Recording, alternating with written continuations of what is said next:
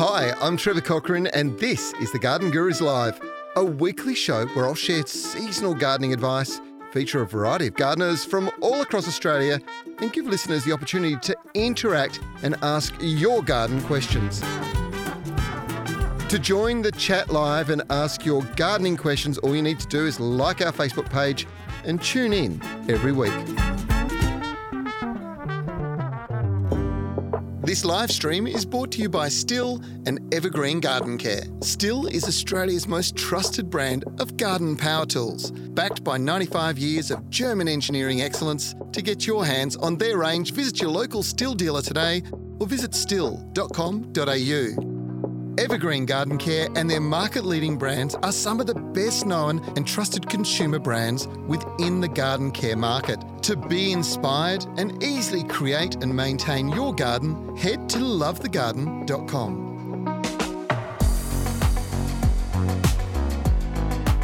Good morning and hello, gardeners out there. Welcome to the Garden Guru Live. I'm Joanne Harris, and it's great to be back with you this Monday morning. I'm filling in for Trevor, who's having some well deserved time with his uh, family today, uh, but he'll be back next week. So, um, we've got a fabulous show for you. Um, we'll, of course, we'll be asking lots of, answering lots of questions and as many as we possibly can. Um, uh, we're also going to have um, a. Uh, I'm sorry. We, it's time to dream big and give your garden every advantage. So, we'll be sharing a special offer to help you achieve uh, your garden dreams. And it's time to give your plants now some extra love before that colder weather sets in. So, I'll be showing you how to do that. Um, we'll also, I've got um, a plant of the week. Um, in fact, it never is a plant of the week. We've got uh, um, hibiscus this week, and I'll be showing you three different types of hibiscus. Um, so yeah, let's uh, get on with it. But make sure that you hit the like button and uh, share the share the uh, share the views. Um, post your questions um, with your chance to to win. Make sure that you let me know what your state and the city is. It makes it much easier for me to answer that question for you. So let's get straight on to some questions. Um, Jackie, and Jackie hasn't let us know where, where she's from, so it's unknown. Um, but she's looking for a Bernard Mas rose. Um, this is a rose that's grown in France, and she's contacted the grower, but he's unable to ship that to her. Um, would you know who I could contact here in Australia that would be able to ship one for me? I know it will cost a small fortune, which it will, uh, but I can't find any other flower with the name of Bernard anywhere. And she's trying to get one in um, memorial for her late husband. Well, Jackie, there's a couple of things that I guess I would suggest that you do. Is um, you could try, I'm not sure what state you're from, so I can't guide you towards one of the rose growers, but I would look at one of the bigger rose growers, uh, maybe even one that grows um, uh, some of the roses that do come out of excuse me, do come out of France. Um, I know if you're in West Australia, you could give uh, Robbie Melville up at Melville Roses a ring. He would certainly have some information for you. Um, now, the rose growers, of course, they bring in hundreds at a time. So, um, whether or not they want to bring in the Bernard Mass one or use it, um, it may not be. So, it may be an impossible thing for you to do. Um, but you could also, if you don't know who to call, try ringing your local um, nursery and garden industry or Garden Industry of Australia office. Um, they'll, there'll be there is one in each state, and you could ring them, and they may be able to put you onto who would know or how you could go about it. Um, I suspect that you probably won't be able to get the rose in um, unless, fortunately, someone wants to bring that one in for you. Um, Otherwise, um, you could always look for a plant that maybe the person that found the plant is called Bernard, and that's in the name. So I don't know. I'm sorry. That's uh, as much as we can give on that one. But try rose grower or the nursery industry. Um, okay, so Paula is in Perth in Thornlie. That's in South Perth, south of the city at least. If I cut my jacaranda back, will it still flower in September and October, or should I wait until it's flowered? You don't have to wait till it's flowered, Paula, but you do need to wait until uh, the beginning of spring. So when the new new growth is coming out, Um, jacarandas flower on new growth, so it's fine to cut them back. Um, and you'll still get uh, some good growth. But it's better to do it when they're coming into spring, when they're going to grow for you, rather than um, in winter when things go more dormant and then the plant has more chance of ending up with some sort of fungal disease from cutting it now. So yeah, wait till wait till spring um, and early spring. So uh, we're moving on now, and we're moving on to Kerry, and Kerry's in New South Wales. Um, and she says, Good morning. I have a tree fern that's been in my family for approximately 90 years. This year it produced orange seed pods, and I don't know what to do with them. Um, well, actually, Kerry, um, we've got a photo uh, coming up for you too. Um, this is actually uh, not a tree fern, this is a cycad. Um, but how amazing for you to have had it for 90 years. Cycads um, um, are thought to be back from the dinosaur era. So they and the dinosaurs lived together. So they are a very hardy and a, a wonderful plant um, to have, especially for 90 years. That's quite amazing. Look, the orange seed pods, um, you can um, uh, you can propagate from those. Um, and what I would do with them is take the, each of the seeds out and put them into a plastic bag with some water and leave them for maybe four or five days. This, the um, cells, the, the skin on the outside will uh, soften and it's almost like blanching a tomato. You can pull that skin off. And then I tend to, you want to know whether it's a viable seed or not. And by check, checking that is by putting it into, a, say, a bucket or a vessel of water. And the uh, seeds that drop um, and go to the sink to the bottom, they'll be the viable ones. Anything that's that floats, don't bother uh, trying to propagate them. Then I would get uh, a low and wide pot. So you don't want too much potting mix in it. And I would use something like um, seed, seed raising mix. And in the seed raising mix, I tend to put a bit more perlite into it to make it more open um, then push the seed into the soil, but make sure the top of the seed is seen. It likes to be out in the air. Um, it can take between um, six and 12 months for it to develop, uh, but it's well worth a try. And you've got a, the next generation for the next generation of your house. Um, so maybe uh, your grandchildren will be saying that they've got the original plus something else, plus the new ones. Um, have fun with that. It's not edible, but it, so it's not an edible fruit, um, but nor is it poisonous to dogs, cats, horses. So it's a, a, safe one to have around. All right, so I hope that helps and uh, that you get some more um, babes out of that one. So the next one we're looking at is um, Samantha, and Samantha's also in Perth and she said, Hello, I love your show and I love gardening. Not the best gardener, but I try. There's lots of us out there like that, uh, Samantha. I have a backyard full of sand, and there's lots of us in Perth like that also. Um, I need help. Can you recommend anyone that could, could landscape at a reasonable price? Um, I'm a single parent and I would love to have a nice yard. Are there any episodes that I could watch that would give me ideas? And I know it's a big ask, but thank you and I appreciate any information. Well, look, Samantha, you know, it's great that you want to get into your garden. And um, as a single parent, I'm assuming that um, you really do want reasonable price, meaning that it needs to be on the lower end of the market. So, um, one of the things I would suggest there are lots of um, landscapers, there's lots of designers out there that can help you, and you could go to their website. Um, Walder is one of them, or the landscape um, industry of, of uh, WA is another one that you could go to. And you, you could then uh, choose from those uh, somebody to call. However, you are going to pay more of a professional price for that. So, I guess what I would suggest to you um, that maybe go down to one of your one of the local garden centres. Certainly, if you're around the Guildford area, we provide this service and start talking to the, the horticulturalists there and ask them about your soil and ask them how to prepare your soil and what you need to do. So that if you need to go and get someone, say, off uh, uh, Gumtree or Facebook or something like that, and someone to help you in your garden um, that's perhaps not a professional horticulturalist, then at least you're armed with all the information you need.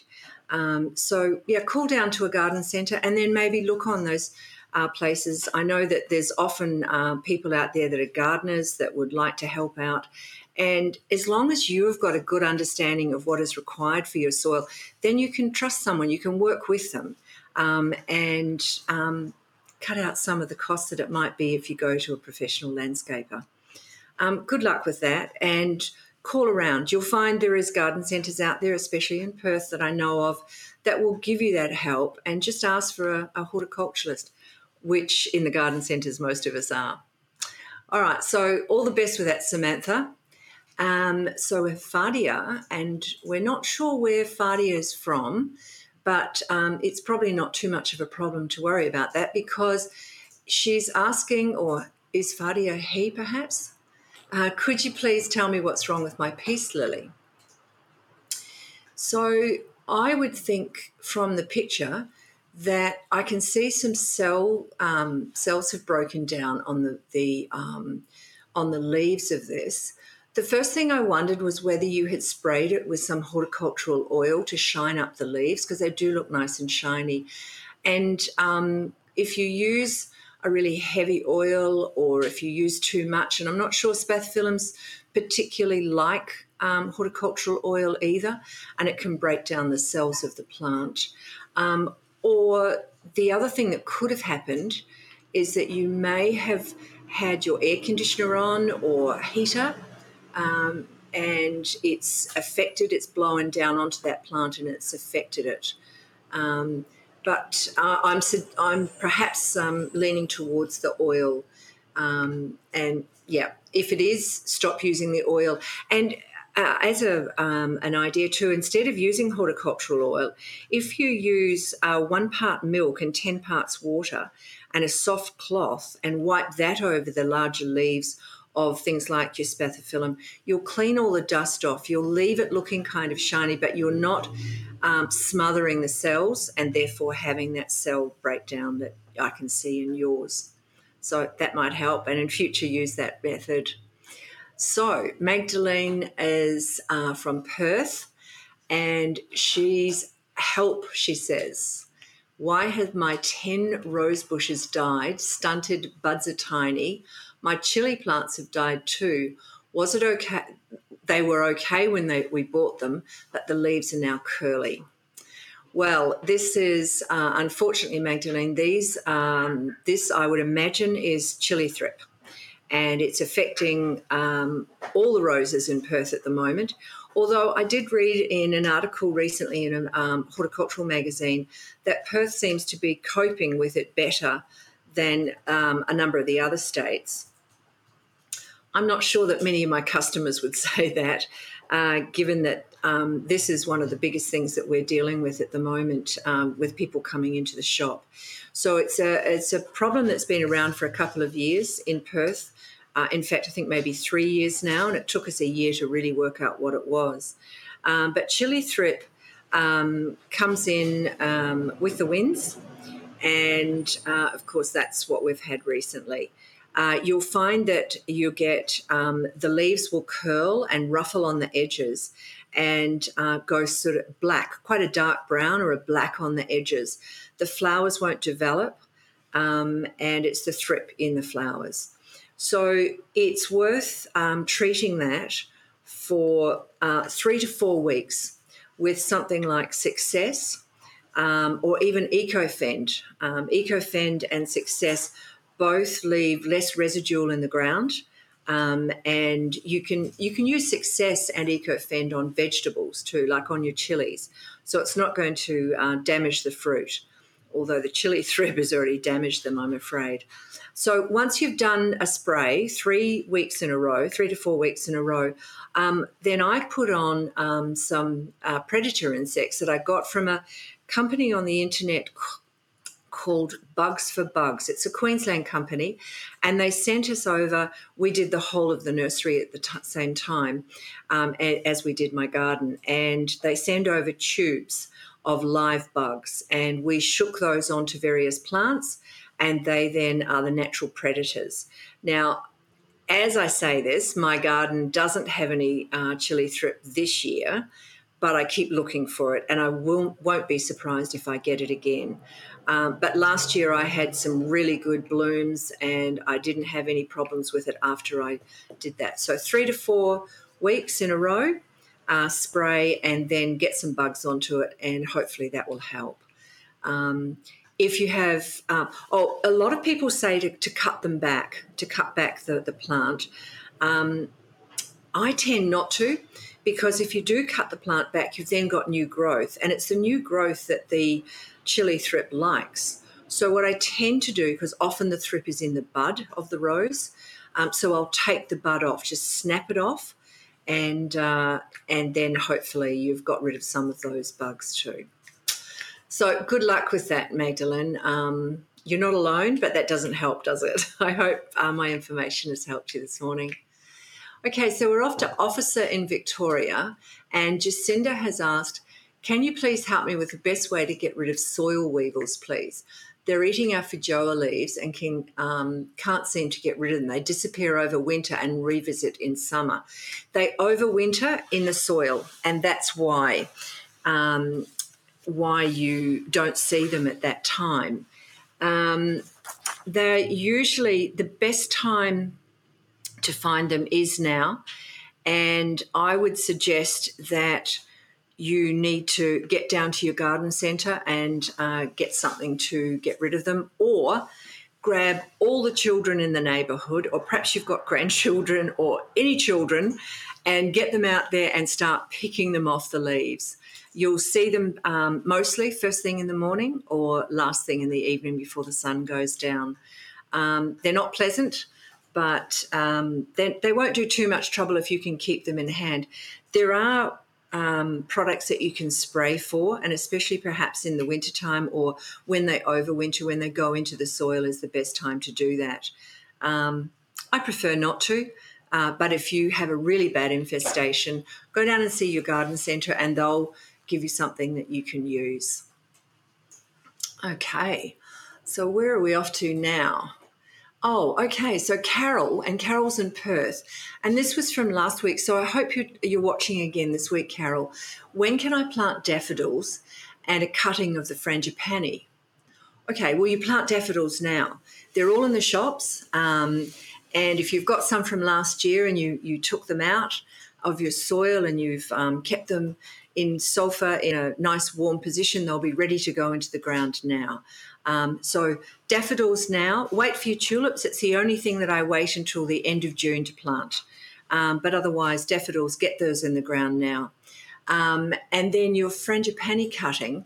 Well, you can take a frangipani cutting any time of the year, but I find it easier to do it um, in spring through to autumn time um, you'll find there that the uh, and you want to take a soft wood cutting if you take it in the spring uh, springtime.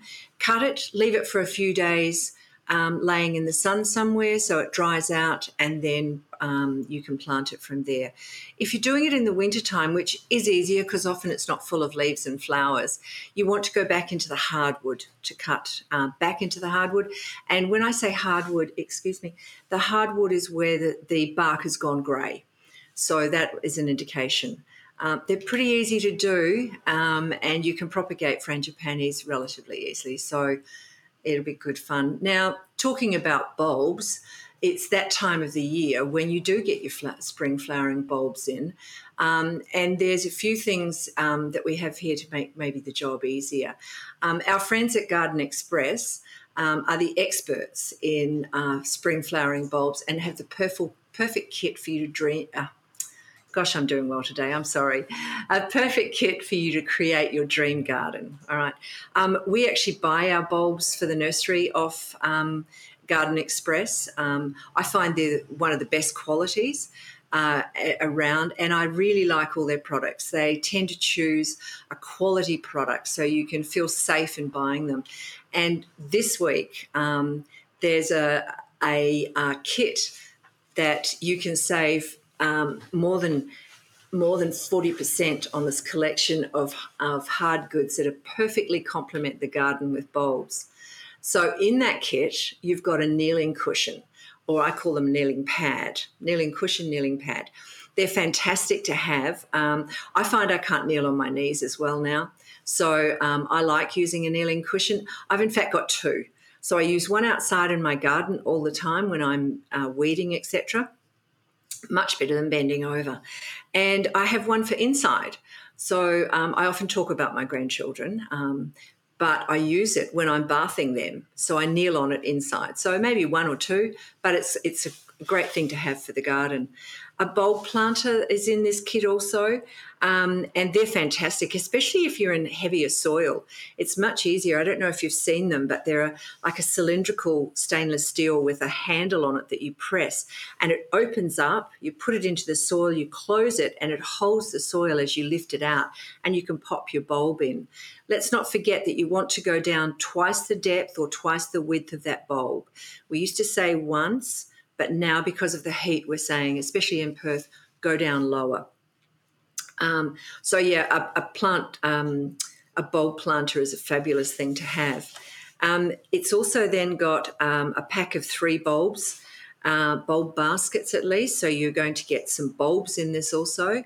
And um, I know that from talking with the guys at Garden Express a couple of weeks ago, they'll they choose bulbs that are, are, generally good for most of the most of Australia. So they're not going to be ones that just Tasmania use. So you can feel really confident in buying this.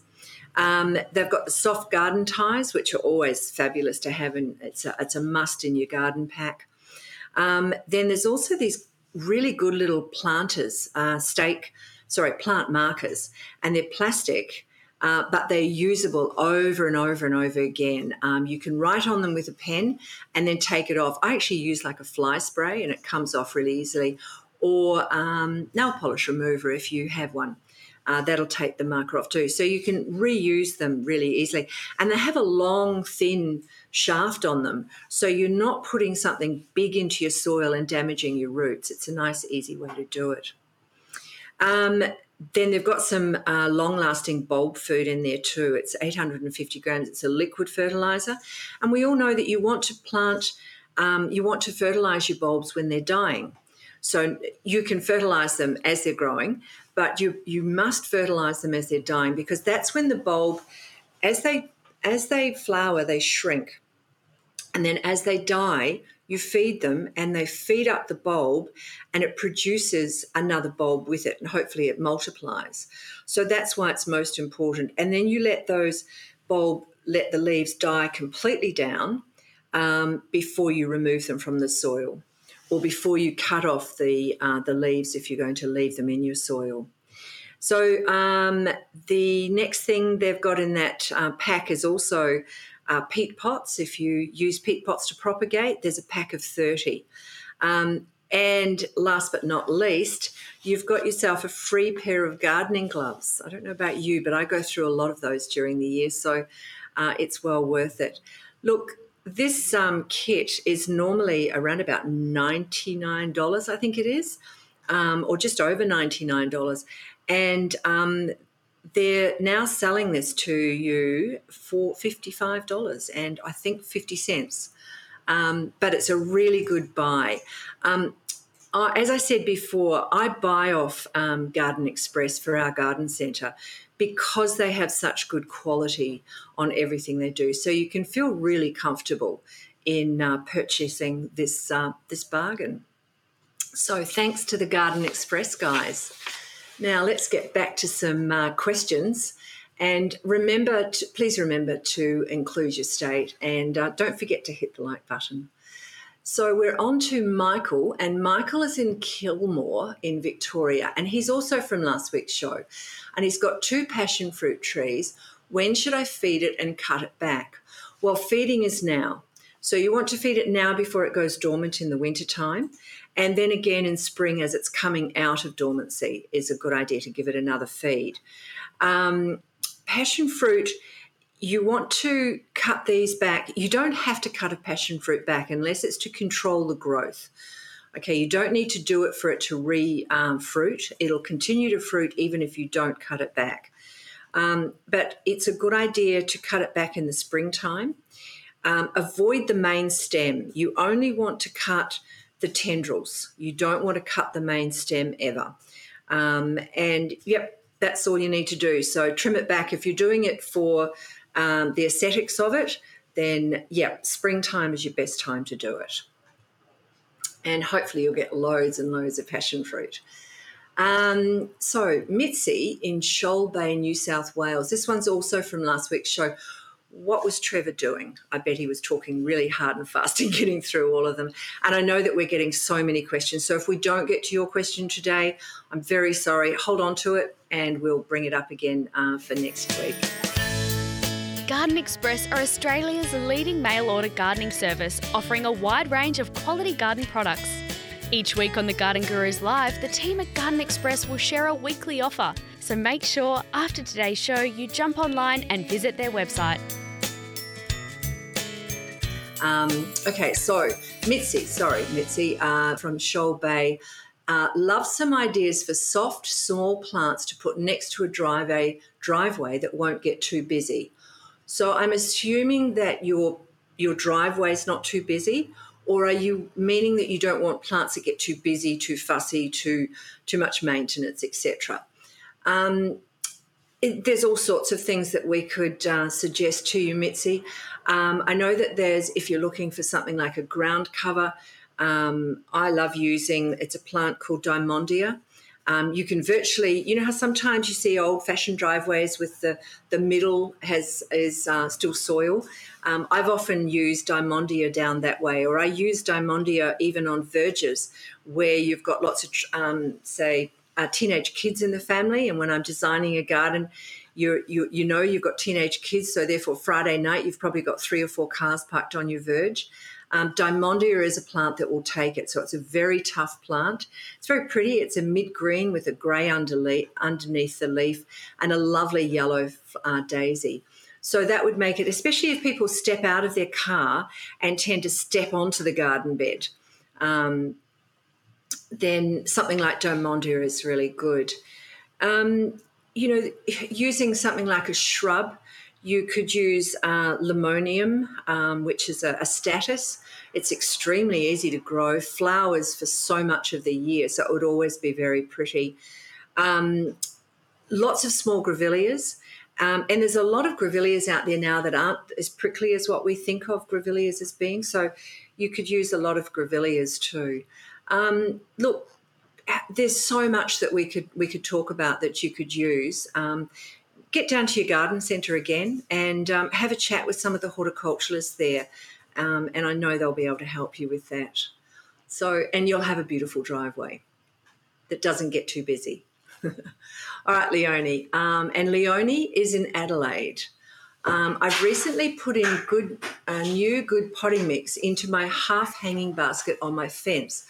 I bought some pansies, and when planting them, I also mixed in some extra water saving crystals. However, the water still runs out the bottom, and I'm watering every day as they're dry. Uh, there also seems to be aphids and some stems in the last few days. Please help. Okay. So when a plant is struggling, that's when um, when uh, bugs and aphids and things tend to. It's a little bit like us. When we're low ebbed, we end up getting everybody's flu. Uh, same with plants. So it may be that we start looking at how to make your plants healthier and you'll have less of the bugs around also. Um, so when you say you used a good potting mix, I'm assuming that that's a potting mix with some uh, wetting agent in it. Um, if not, I think wetting agent is a really good place to start, and you might want to put some in to help the plant, the, the soil hold the moisture. You're always going to have water running out the bottom because you want water that holds moisture but is well drained so so gets rid of the extra water. So that's not so much of a problem as long as the the plants um, are kept the, mo- the moisture is kept in amongst the plants when you put a, a half basket on a, a wall on a um, you know a fence or a wall they're not deep. They're not uh, the depth of them. There's not a lot of um, soil in there to keep moist. And it can be if it's on a hot wall or in a position where it's full sun, it's a little bit like putting a mini mine of um, uh, a you know you, you haven't got enough um, soil in there. Okay, so uh, you need to keep the wetting agent in it. I'm not convinced by water crystals because they can dry out. Um, and then you have to try and re wet them. And re wetting soil can often be hard. So I believe that wetting agent is a better way to go with it.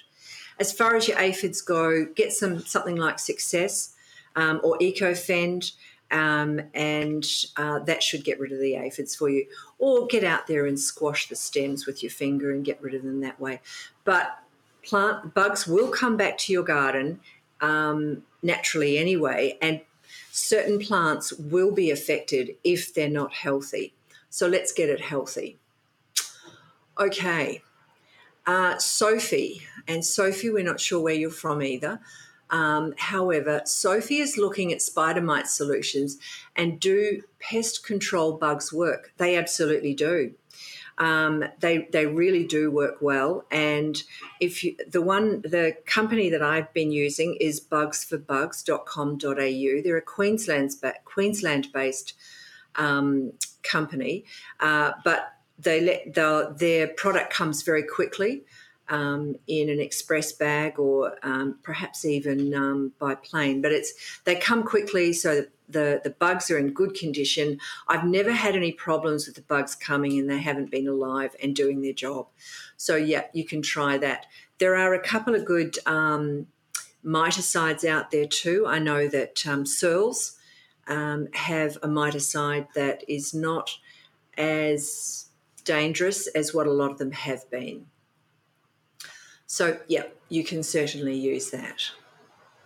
Okay, so Glenn, and Glenn is from the Gold Coast, and Glenn's asking, We have just found that we have a guava tree. Can you please tell me how to look after it? Does it need any special requirements? Should we pick the fruit while they are slightly green so the birds don't get it, or does it need to be ripened on the trees? Many thanks for your help. Okay, I think it can be ripened on the tree. Um, but I also think you can um, take them off almost ripe and put them um, in a paper bag. And I think it's exactly the same as what you do with an avocado. And you can put a banana in that plastic bag, in the paper bag at least, and that will help um, them uh, ripen. Um, how to look after it? You need to feed that with a good mineral fertilizer, some good mulch. So feed around the drip line um, make sure that just keep it clean and clear of bugs. Um, and I don't think it gets attacked by a lot of anything necessarily. Perhaps some scale is what you'd need to look for. Uh, but otherwise, they're relatively easy to look after. Um, and they're a really pretty shrub, I think, um, especially when they're fruiting. Um, so, uh, yeah, easy to look after. And um, thanks for your question, Glenn. Tyson from Boronia, Victoria. Hey, Tyson, how are you this week? Um, all right, so uh, he has a question. When is it a good time for me to plant corn? Um, corn is not now, Tyson. Uh, corn you want to plant in springtime or just early spring is when you'd plant corn seeds. Um, tomatoes, you can plant those now uh, but I would, if you're in Boronia, I think you probably get a frost. So I would be keeping those covered and perhaps um, we don't deal with frost here, but I think um, frost, um, you probably best say late winter to put your uh, tomato seedlings in and maybe put them into a, um, a seedling tray and um, germinate them that way. Okay. Uh, oh, I'm sorry, you were asking about seedlings, not seed. So seedlings for both of those are spring. So easy, easy answer. Sorry, uh, Tyson. And number two question is Can I please put strawberry seeds in my garden bed? Can you please give me some tips and advice? Thank you, Joanne. Okay, so uh, yes, you can put seeds in your garden, uh, but I tend to with strawberries put them into hanging baskets. So I'll put them into a seed raising mix in a seed tray. And then once they're past the first immature leaves, um, I'll then transfer them into baskets. And I use hanging baskets just because it's easier to grow them in. You find you get less pests and diseases. Um, you've always got. Uh, lots of like especially slaters and things they'll come in um, beetles all sorts of things will eat the actual strawberry so i find it easier. And referring back to my grandchildren when they come around and there's strawberries in my pots i sometimes lift them higher so they can't get them. So it saves them from bugs and from children. Um, but yes you can certainly uh, grow those in your garden bed. Uh, just keep the uh, fruit up off the soil and then you'll get less, less spoiling, Tyson. Uh, nice to hear from you again this week, Tyson. It's great to know that you're um, constantly watching us and listening, and obviously, we're giving you lots of help because you keep coming back. Anyway, Tyson, have a great week. Um, so we move on to Wagga Wagga in um, uh, New South Wales, and this is Ben, and uh, he's come in through via our YouTube and he has a pittosporum being attacked by scale. He's applied eco oil, which has killed the majority. How do I remove these so that they can start their recovery? Um, to remove them is just a, a, a painful, long session of scraping them off with your fingers. Rub your hands up the stem and pull them off. I actually don't bother. I just make sure, and I usually like to um, use the eco oil a couple of times. Um, the eco oil that you can use now too, there's one out that's called eco oil. It's um, it's a pest oil with it's hippo enhanced. Now I'm not sure what that acronym means, but what it, or what it actually is, but it what it essentially means is that the hippo enhancement in the product um, attracts all the good insects. So the predator insects will come in. And that's always a good one to go for. I like it for that reason. So um, if you haven't used that one, maybe when you've used up what you've got, have a look at the one that's got Hippo Advanced. Um, and yeah, just keep keep on top of the scale. If you squeeze them, uh, you'll know they're dead because they'll be empty, right? If they ooze out, um, usually bright orange, um, then you know you've still got some alive, and you need to go back and give it another uh, another dose of the eco oil. All right, so I hope that helps, Ben. Um, okay, so Linda, we have a plant. Um, Linda, we're not sure where you're from either. So, but is it okay to use both of these on my indoor plants, especially my two indoor palms? I see one as a fertilizer and one as a feed. Okay, so one is a fertilizer. Um, they're actually both essentially fertilizers. So your your Osmocote pour and feed is um, is excellent because um, one because it's an Osmocote product and they do develop really good products, but two it's a really easy one to use. You're not having to mix or anything like that. So uh, yes, that's a good fertilizer. I know it calls it's called a feed, but I think that's just a marketing term um, it's still a fertilizer. Then you've got um, Power Feed, which is also a good product. Pots and planters. So that's like a little, they're little prills um, that uh, it's like a slow release, but this is actually a controlled release. And a controlled release fertilizer is a very good fertilizer to have because it controls the amount of nutrients that it releases. So it's a very slow, controlled release. And it means that your plants, although you're giving them an Osmocote feed, pour and feed, and that's their meal, so to speak, the prills are the vitamins that keep you going on a day to day basis. So, your plants, um, and you can use them on any of your indoor plants, um, they would work really well. So, we've uh, gone from Linda. Uh, so, Okay, so now it's time to give you um, to look at your plants. So we've talked about fertilizer with Linda, okay, and um, the fertilizer that I'd like to talk about that is a really this is the proper this is the time we need to fertilize okay? When the the mornings are much cooler even though you've got a bit of warmth in the daytime it's you need to start fertilizing your garden now. Um, you need to look after your garden with all sorts of things like you want to mulch it, you want to make sure that you've um, got rid of all the weeds so that the plants can really thrive while the soil is still moist. Um, and it's really important to have some good fertilizer. So we're looking at an Osmocote product again, so not the liquid one that we talked about with Linda, but this is Scott's Osmocote plus organics all purpose. Okay. Now, this is a low phosphorus sensitive um, uh, uh, fertilizer. So you can use it on your natives, your proteas, banksias, all those sort of things also.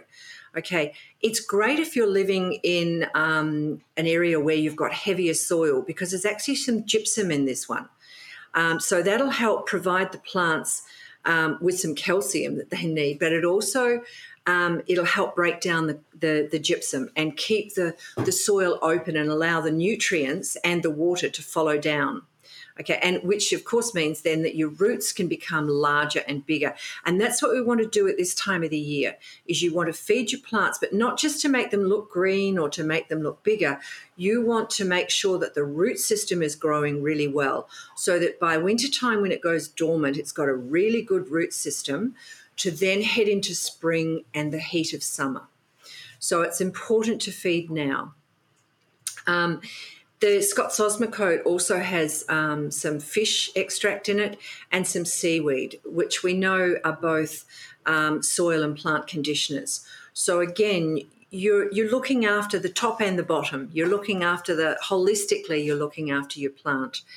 Um, the, the, the the technology that Scott's use for their prills, that's the little tiny balls that they are, it, it, really does ensure that there's an even and controlled nutrient release with no wastage. Um, and, and I love the fact that um, Scott's derive all their organics from renewable resources, which is, is good. I like it. So, suitable for it's suitable for almost everything trees, shrubs, um, flowering plants, leafy plants, climbers, vegetables, all your potted plants you can use it in. Um, they also have, it's interesting, they have a, um, uh, what's it called? It's a low odor, odor formulation. And it means that although it's got organics in it, as it's breaking down, it's got a much lower smell about it. So if you're not, I'm fine with the smell of manure. I love it, in fact. But um, if you're not liking it, or if it's in a garden next to a patio or somewhere where you're sitting, something like this is really worth using because that low formula, it reduces the smell. Okay. So the only thing that really you shouldn't be putting this fertilizer on um, is into hydroponic systems if that's what you use and also using it on your lawns. You don't want to put something organic on your lawns. Have a look at one of the um, scott's lawn fertilizers. Much better idea than using this. So let's remember that this is the time when you want to look after your soil, look after your plants, get them ready for winter and then spring and summer.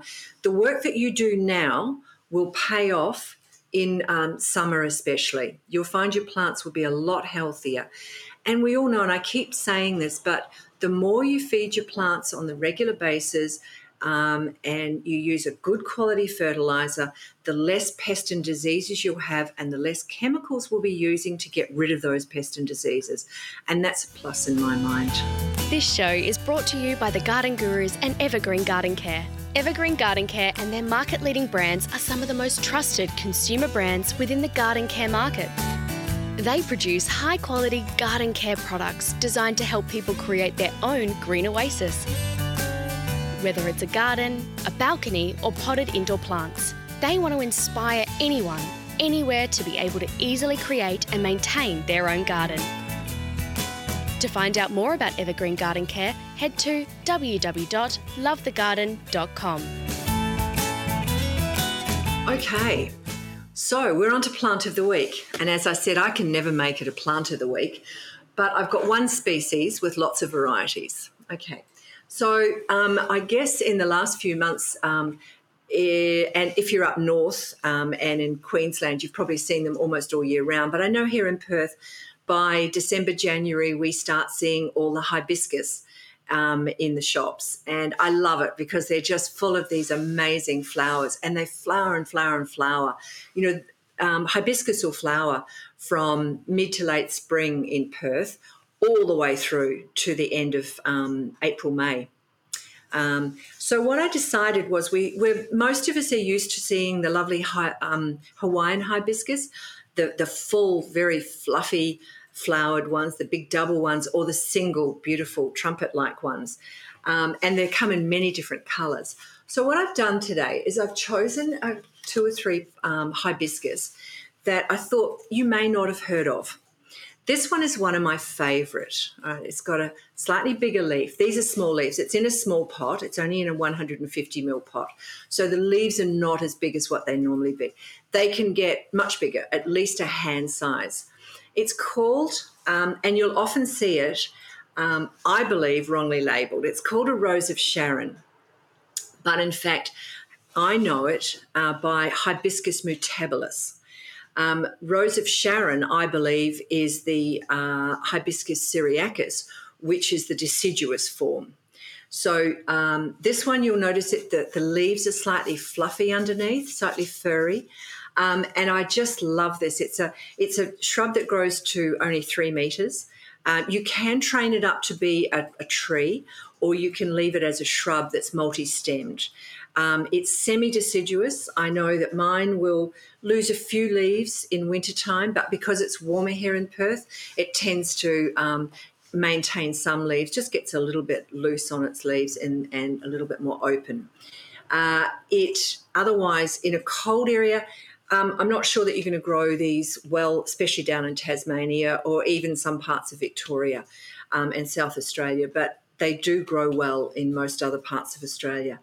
Okay, the thing I love about this one the most is that it has a big double flower and it's it's got uh, ruffled edges, so it's a very pretty looking flower, almost like a tutu, a ballet tutu upside down. Um, but they start out white and then um, over the next 24 to 36 hours, they'll go a pale pink.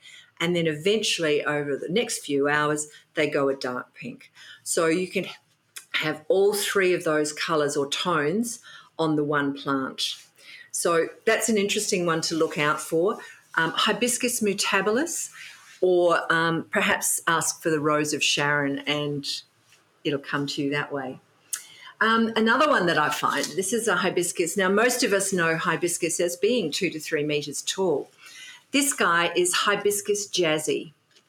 And I don't know if you can see the color of the flowers on here. This is a little single flower, and it's the most beautiful orange. Um, it's really clear, it's a crisp color, and this one will flower earlier than the mutabilis. The mutabilis flowers later in um, in or in spring, and then right on it's the last one to finish flowering. Whereas this one here will start earlier, but this is a dwarf one, and it only grows to one and a half meters, so you can grow it in a pot. Which is fantastic for those of you maybe on a balcony, or even going back to the, the woman that was wanting a, a really nice, not fussy plant for her driveway this would work really well. It's a small plant, you can keep it small, but it will produce flowers over and over and over for you. So that's the dwarf form, and it's called Jazzy, Hibiscus Jazzy. So the last one I wanted to bring in of the hibiscus um, is this one. And this one is called Snow Queen for obvious reasons. It's got this really beautiful foliage. Um, you know, a lot of people say, no, I don't like uh, variegated foliage, but this one is really beautiful. It's crisp, it's clean, it's a white, fo- a white variegation. And as the days get cooler, I don't know if you can see, but the ends of the, the leaves end up with a, a pink tinge right on the very edge, on the serrated part of the leaf. It has a um, a beautiful red flower. Again, I'll try and see if I can get that to you to see it. It's a single flower. It has recurved petals, so they fold backwards, and it has a very long stamen. Um, really beautiful. If you Google this plant, Rose, uh, Snow Queen, and then go onto images, you'll find some fabulous um, examples of how to use it as a hedge. So um, it hedges up really nicely. And like any um, hibiscus, you can whack at them. You just cut them back. You don't have to be particular about how you prune a hibiscus. Um, so that's the hibiscus snow queen, um, and just something a little bit different. I tend to grow this one in morning sun in Perth. So if you're in a very hot area where you do have hot, dry winds, um, variegated leaves are generally a little bit more tender than the others. So um, I have grown this one in, in uh, morning sun rather than in afternoon sun or all day sun. So the plant of the week this week is hibiscus, and there are many different types of hibiscus. Don't just think of what you've seen normally. So get down to your garden centre and see if you can't buy some of those. Okay. Well, the garden gurus have been um, um, we're celebrating the 20th anniversary this year. So I hope you've been enjoying that. Um, here's a sneak peek of what's to come on episode 8. From April onwards is the perfect time to be planting your brassicas into the garden. And if you're hoping to grow them from seed, they should have been done about 8 to 10 weeks ago, so it's a little bit too late. But starting from a seedling stage is quite easy can see the caterpillar damage on the kale here. It really is shocking stuff. Now, Earthcare White Oil Insect Spray is low toxic, very reliable, and safe to use on all your plants, including edibles, because it uses food grade paraffin oil. This is a specialist in the world of arid plants and exotic species called Carnup Nursery. It's a destination for those looking for these architectural and highly collectible plants.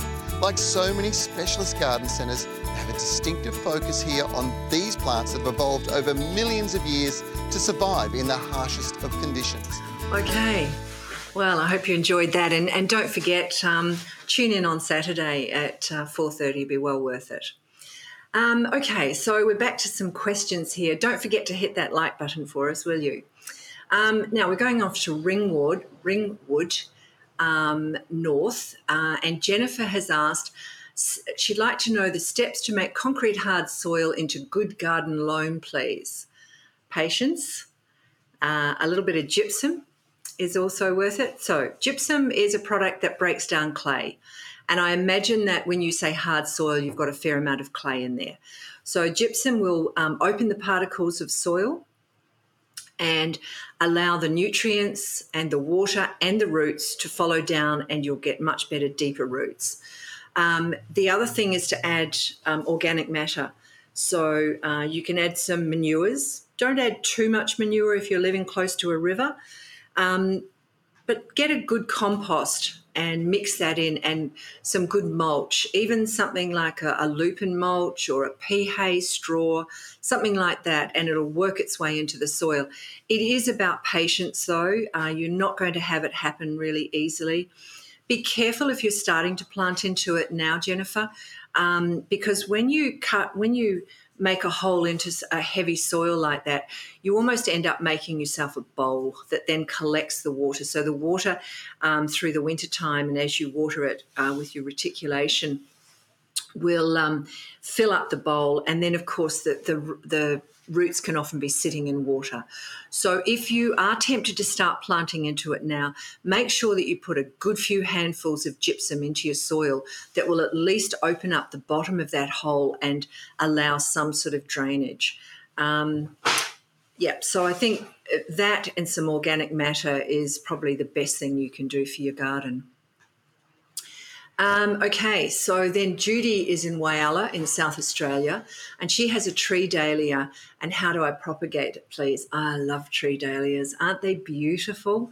Um, the way I do it is um, I'll cut off some of the stems, some of the longer ones that are um, too tall, getting up in there where the wind is going to damage the flowers.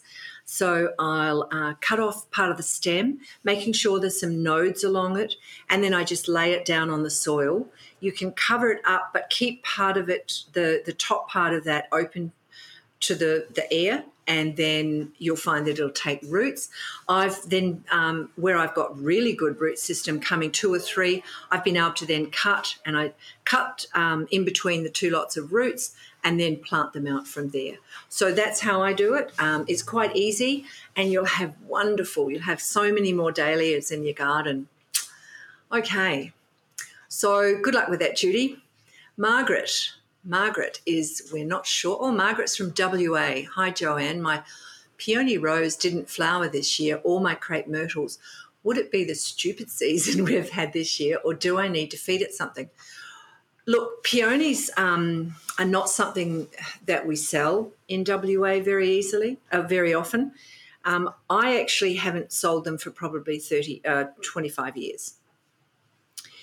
Um, I did notice that uh, one of the hardware stores was selling them last year, but I actually don't believe they grow particularly well here unless you're living up in the hills or somewhere where you uh, get a frost, uh, where it's cooler, where it can be um, uh, kept away from the hot winds also. Um, and yes, I guess to, to get it to flower, though, you will need to feed it. Um, and in our soils here in WA, there are no minerals in our soil, or very little. Um, the minerals that plants require anyway. We've got some major minerals um, like the iron, etc., but even those we're a bit lackluster on. But certainly the minor elements we don't have. And if we don't have the minor elements, then the major element, the plants can't take up the major elements, so therefore they weaken. So you want to have a really good um, fertilizer, a good mineral fertilizer for that. You know, following up from that, you could use the Osmocote organic that we've talked about today, but I still believe that you need to have a look at um, something like um, I actually love GrowSafe. Um, it's the Sabrina Hahn one. I love that. I think it's a great fertilizer that you can use to really boost your plants on. Um, and I'm not sure, my crepe myrtle um, at home did uh, flower, and I know that the ones we had in the nursery flowered. And I would think that it's probably because you didn't feed them well enough um, that it's become a bit shy this year. Uh, but crepe myrtles will bounce back. They're a very forgiving plant. So just make sure that you give it some fertilizer um, now and then again in spring when it's coming out of dormancy, and that should help a lot. Um, otherwise, I can't think of anything. It has been a crazy season, though, hasn't it? Um, I think everyone around Australia has had crazy seasons in their own right. So, good luck to all of us gardeners. All right, so we're going off down to Mandurah. Mandurah is just south of Perth on the coast, and it's Chris. And he's asking how to get rid of nematodes. Oh, what a shame, Chris. Um, nematodes, um, uh, generally, they like um, a sandy soil. And I remember many years ago being told that we're seen by other horticulturalists overseas and in the eastern states as Perth as being nematode city. And I think that would be because of our silica sand. That, and you're certainly on sand in um, Mandurah. So, getting rid of nematodes, um, we used to have a, nema, a, product called Nemacure, um, but it really uh, was a very carcinogenic product and it's been taken off the market. And I honestly don't know of a product uh, now that will work on nematodes. So, what you need to do is two or three things. You need to make sure that your soil, the organic matter in your soil, is in a high con- higher content than what you've got. So, uh, using a good organic compost, um, and maybe putting even some cow manure, sheep manure on your soil. Just be careful though with manures that you don't use too much, especially you and Mandurah. If you're by the estuary, you don't want to use too much manure because it does um, go into the groundwater and then it ends up in the river, and that's when we get algae bloom. So use it sparingly, but use it where you need it around your plants. Um, and then um, I'm told too that if you use um, if you plant out uh, marigolds, so the smaller marigolds, plant them out, let them come to flower, and apparently the nematodes are attracted to their root system, and you can then lift those out and lift the nematodes out also. Um, but at the same time, you then want to treat your soil. So there's no one easy way to do it. You're going to have to do two or three things. I've not tried this, but I've also been told that 10 parts uh, brown sugar or maybe even molasses and one part water and put that in, and that uh, will encapsulate the, the nematodes also. Not sure because I haven't done it, but I have heard that. So good luck with it. But just remember the, the main thing is to keep the organic matter up in your soil. So Thank you. Um, okay, we're still in WA and we're at Gosnells. So Fiona has asked, I was wondering if I could please advise which soil is best for raised garden beds intended for planting veggies in. Um, look, I um, I would use um, a mix of maybe some um, good potting mix down near the bottom if they're a, a, good size, depending on the size. If you've got those ones that are almost a metre high, um, I've actually done layers of um, uh, pea straw with compost and pea straw, compost, pea straw, compost. You will find that after the first season, it will drop considerably. So you don't want to put something in those garden beds that um, take a long time, like maybe beetroot, that takes a long time to produce because your beetroot will be down near the bottom and you won't be able to replenish your soil in those. Otherwise, um, I um, use, I actually go to a company called the Green Life Soil Company. And I believe they're one of the best soil companies in Perth. And they have a fantastic vegetable um, mix that you can use. They will deliver to you um, if you're a long way away. But give Linda or Paul or the guys out at Green Life Soil Company, give them a call and they'll talk soil with you and they'll work out what you need and can certainly get that delivered. Or you can pick it up. They've even got trailers that you can uh, borrow and use to take your, your soil home. So that's where I would head, given that you're in WA. If you're um, in other parts of Australia, um, look out for a really good soil producer.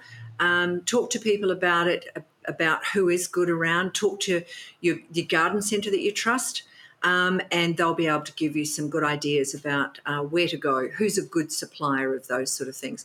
It can get expensive using bags just from the garden centre, so we tend to send send people to the soil. Um, soil suppliers uh, rather than try and fill it up with bags of soil from us. Um, we can do the refilling. Okay, so I hope that's helped you, um, Fiona. Then we're off to Tamworth in New South Wales. And Andrew has said, uh, Thank you for being there. My Robyn Gordons have quite yellowish leaves and are not responding, responding to iron chelate. They flower well. Is there anything I can do from them looking sickly leaves? Many thanks in advance. So, yellow leaves can be a couple of different things. Yellow leaves can be that they are underfed, they can be that they're they're burnt from the sun.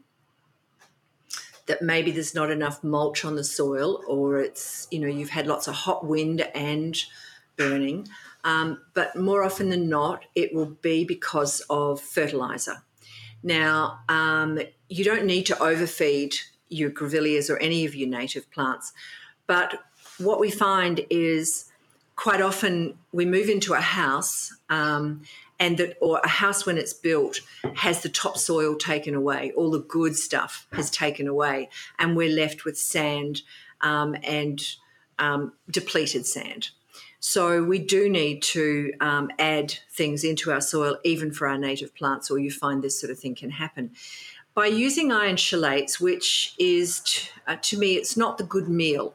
It's the um, if you've got a cold you take some vitamin c or some olive um, oil extract. This is the same sort of thing. So it's a short term um, result, it's a short term uh, solution for your plants.